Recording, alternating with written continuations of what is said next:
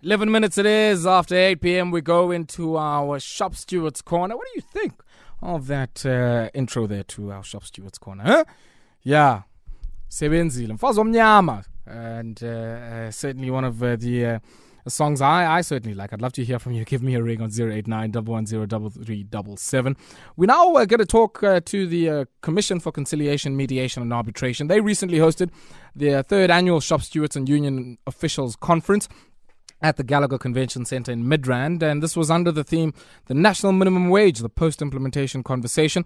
And the discussions uh, reviewed the national minimum wage, how it had been implemented, and uh, also whether or not the intended objectives of it were achieved. And uh, I'm joined now on the line by uh, the uh, CCMA's uh, acting convening senior commissioner in Ekurhuleni, and that is uh, Mpumelelo Nconco. Good evening to you, and welcome to Metro FM Talk. Good evening to you, Ayabong.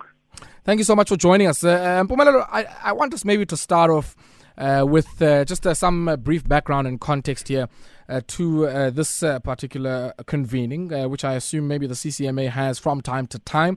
what do you hope to achieve when you bring together union officials and shop stewards in the manner that you did last week? Well, um, the purpose of, of, of having such conferences is to obviously open up a a dialogue. Uh, the dialogue being um, on any issues uh, relating to, to labor.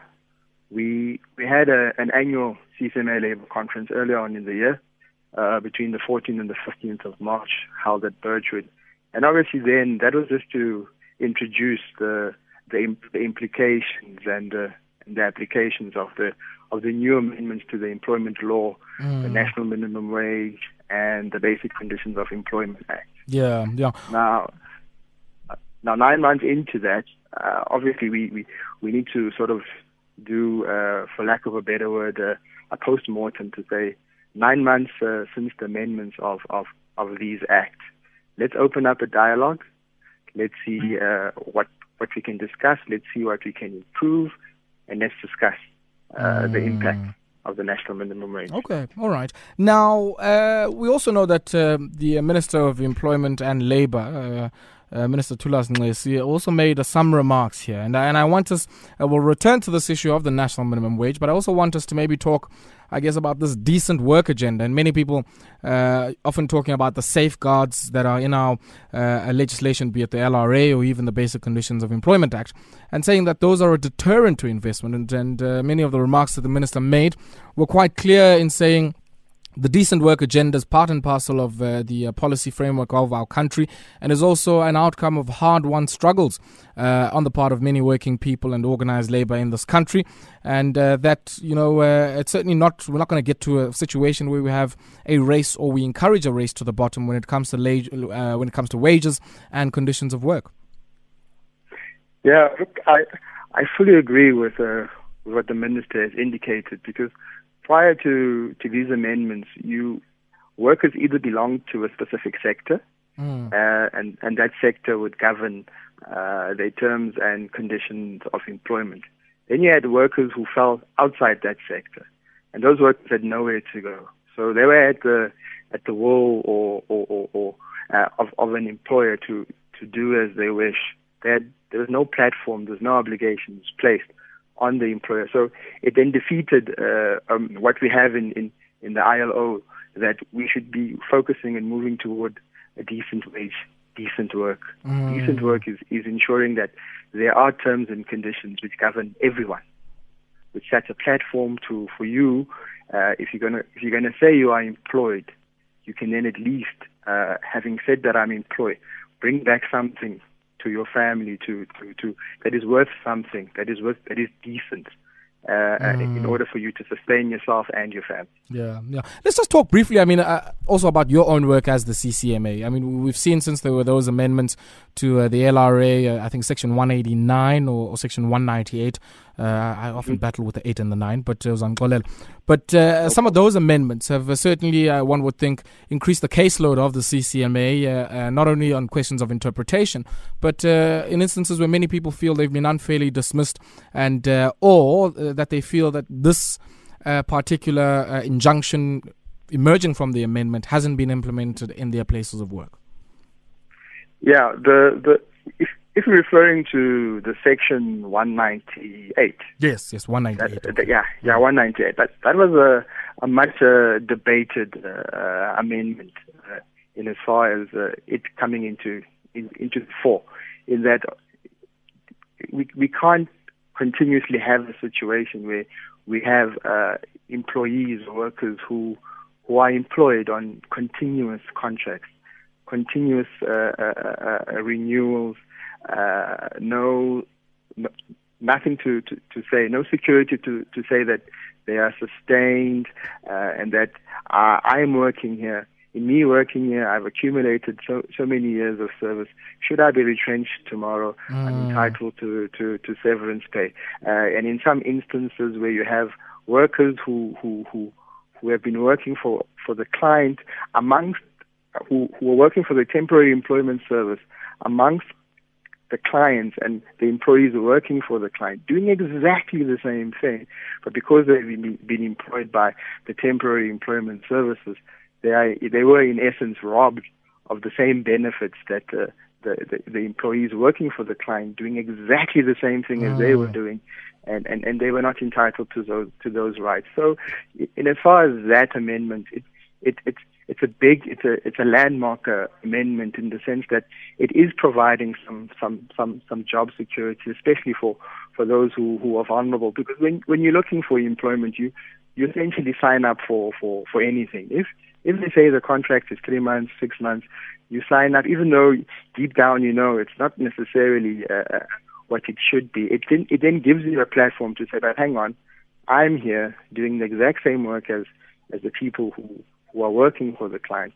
Let me go to the CCMA. Let me go and explore in as far as whether or not I'm not entitled to the exact same rights that they are. Mm, mm. And uh, I want us to pause there for a second. Uh, when we come back, I want us to take a look at uh, the uh, issue of the national minimum wage and, and maybe also touch on some of the vexing issues here around uh, foreign nationals working in our labor market and uh, some of the challenges around enforcement of our labor laws. There's often this impression here in South Africa that there's labor laws that extend uh, to South Africans, and there are a different set of labor laws uh, for foreigners. And maybe you can assist us uh, in clarifying some of those uh, issues. On the other side of this brief break, I continue my conversation with Mpumelelo Nconco. He's the CCMA's Ekurhuleni acting convening a senior commissioner at the CCMA.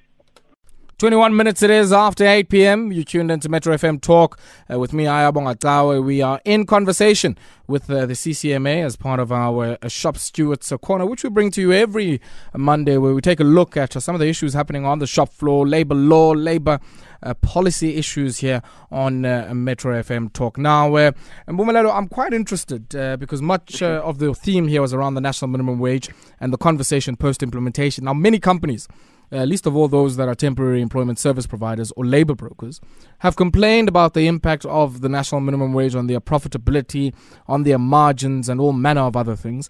Uh, and and uh, I guess that's been one part of the story of uh, the uh, journey of implementation and the impact of that implementation. But uh, one would also think that uh, just over 6 million people have effectively had uh, their wages lifted by this particular, I guess, legislative move. from the perspective of the CCMA, with some of the cases you've interacted with, and emerging from this conference with shop stewards and union officials, w- what is the uh, I guess, uh, uh, what has the reception been on the part of working people, and more importantly, what has been the track record of uh, the implementation of this uh, 10 months in?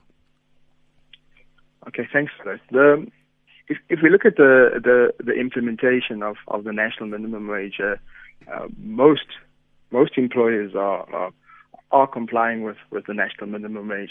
Uh, as, as, as part of our of our conference, we we, we had the, the, the spokesperson from from Agri SA, uh, Ms. Yanni de Villiers, and uh, also one one of the sectors uh, impacted by, by the national minimum wage, and, and she she she on on on record, I, I quote, indicated that it, it has not caused any job losses in as far as uh, the agricultural sector, for example, is, is concerned.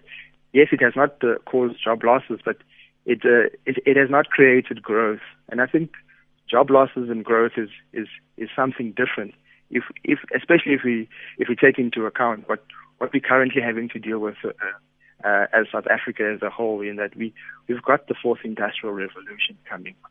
We, we, we, we, we would like to think we are ready, but we, we're far from it. So the, the issues in as far as the national minimum wage mm. is uh, it, it, it's not impacting on, on job losses. Yes, we, we, we as a CCMA have, have, uh, been receiving uh, referrals. We've received uh, to date uh, on the National Minimum Wage and the Basic Conditions of Employment Act uh, referrals uh, to the to the amount of uh, 16 16,000 uh, referrals uh, between now and and August. But we we cannot say that we've we've we've felt the full effect of the national minimum wage because it is only it is only uh, passed or enacted in in in, in on the first of January. So mm. you know how mm. people are. They it takes time, and we we're still advocating. And it's it's it's it's, uh, it's these type of conferences where, where where we inform those who are not informed that you have this right. If you're not being paid according to what the law says you, you should be paid, yeah. feel free to come to the CCMA. Please come and exercise your rights. You, you can you can only be told you are correct or incorrect, but that's it. Please exercise those rights. Okay. Let's talk just briefly about some of the tensions that we've seen between South African nationals and uh, uh, uh, foreign migrants uh, from much of the continent and uh, I would venture to say even the third world if we think about some of those uh, that are of Asian origin. And some of the big issues people have raised around, you know, foreigners taking our jobs and the issues around them being willing to accept a lower wage uh, out of desperation or many of the other reasons that uh, many South Africans have put forward. And uh, I guess we've been at, at, pains on this platform to, to indicate to people yeah. that there's one set of labor law. Uh, there's one set yes. of labor legislation that governs the workplace. And uh, there isn't another raft of legislation that uh, just applies to foreign migrants. And just from where you're sitting and when you look at the enforcement capability of the Department of Labor and your role in dispute resolution, how do we move forward on this front? look with with with, with the issues of, of, of foreign nationals, it's it's twofold. Our laws are clear. The Immigration Act, the Employment Services Act, and the Labor Relations Act are clear that uh, also the national minimum wage that uh, the rights we have as South African citizens is the exact same rights that, that, that any foreign national has, uh, provided that they are working within within with, with, within uh, South Africa in that, that there's no law that makes a distinction to say if you're a foreign national you should be paid less than than a South African worker. It's clear. The national minimum wage defined it doesn't say employees, it defines it defines workers. And the manner in which it defines it, it, it is there to ensure that even people who are not defined as an employee in, in other acts, they will be covered. Covered in the sense that if I if you ask me to for example, to wash your car or, mm. or, or, or, or, for every now and again. Um, in terms of, of, of the national minimum wage, it says you must then pay me because I, I'm, I'm not a farm worker, I'm not a domestic. You must pay me then 20 rand per hour. Now, if, whether or not I work less uh, than four hours, you need to pay me after I've completed this job nothing less than, than four hours, which which would then mean essentially you'd, you'd, you'd have to pay me 80 rand the issue the, the issue that we're struggling with when it comes to the national minimum wage and, and other labor, labor legislation is, is, is, is the monitoring part. It's mm. difficult. It's difficult because we, we, we the, the, the necessary capacity to, to monitor all the employers, the necessary capacity to, to ensure that, that everything is up to date, it, it becomes difficult because the law is there. It says if an employer is found to have employed a foreign national who who doesn't have a permit or who does not comply, that person or that employer then runs the risk of having a fine imposed or a cent not exceeding uh, uh, one year. So you you have you have this beautiful law and these beautiful pieces of legislation in place, but we we we now need to to and that's why we have these conferences. We now need to move to a stage to say, look, how do we tighten up the monitoring? How do we tighten up the enforcement? Because mm. the law is there. We just need to now find a seamless way where the Department of Labor, the CCMA, or any other entity, labor related or otherwise, when it comes to enforcement of the labor law, we need to be all on the same page. We need to all be monitoring. We need to be all doing what we're supposed to do to ensure that we do justice to the law that has been enacted. Okay. Pumalelo, We'll have to leave it there, my brother. Really appreciate you taking time out to speak to us this evening here on uh, Metro FM Talk, and uh, of course, outlining some of the uh, uh discussions there that uh, were underway at uh, that conference of shop stewards and union officials, the third annual CCMA Shop Stewards Conference. And Mpumelelo Nconco is the acting convening senior commissioner for the CCMA in Ekurhuleni, speaking to us for our Shop Stewards Corner at the start of this new week.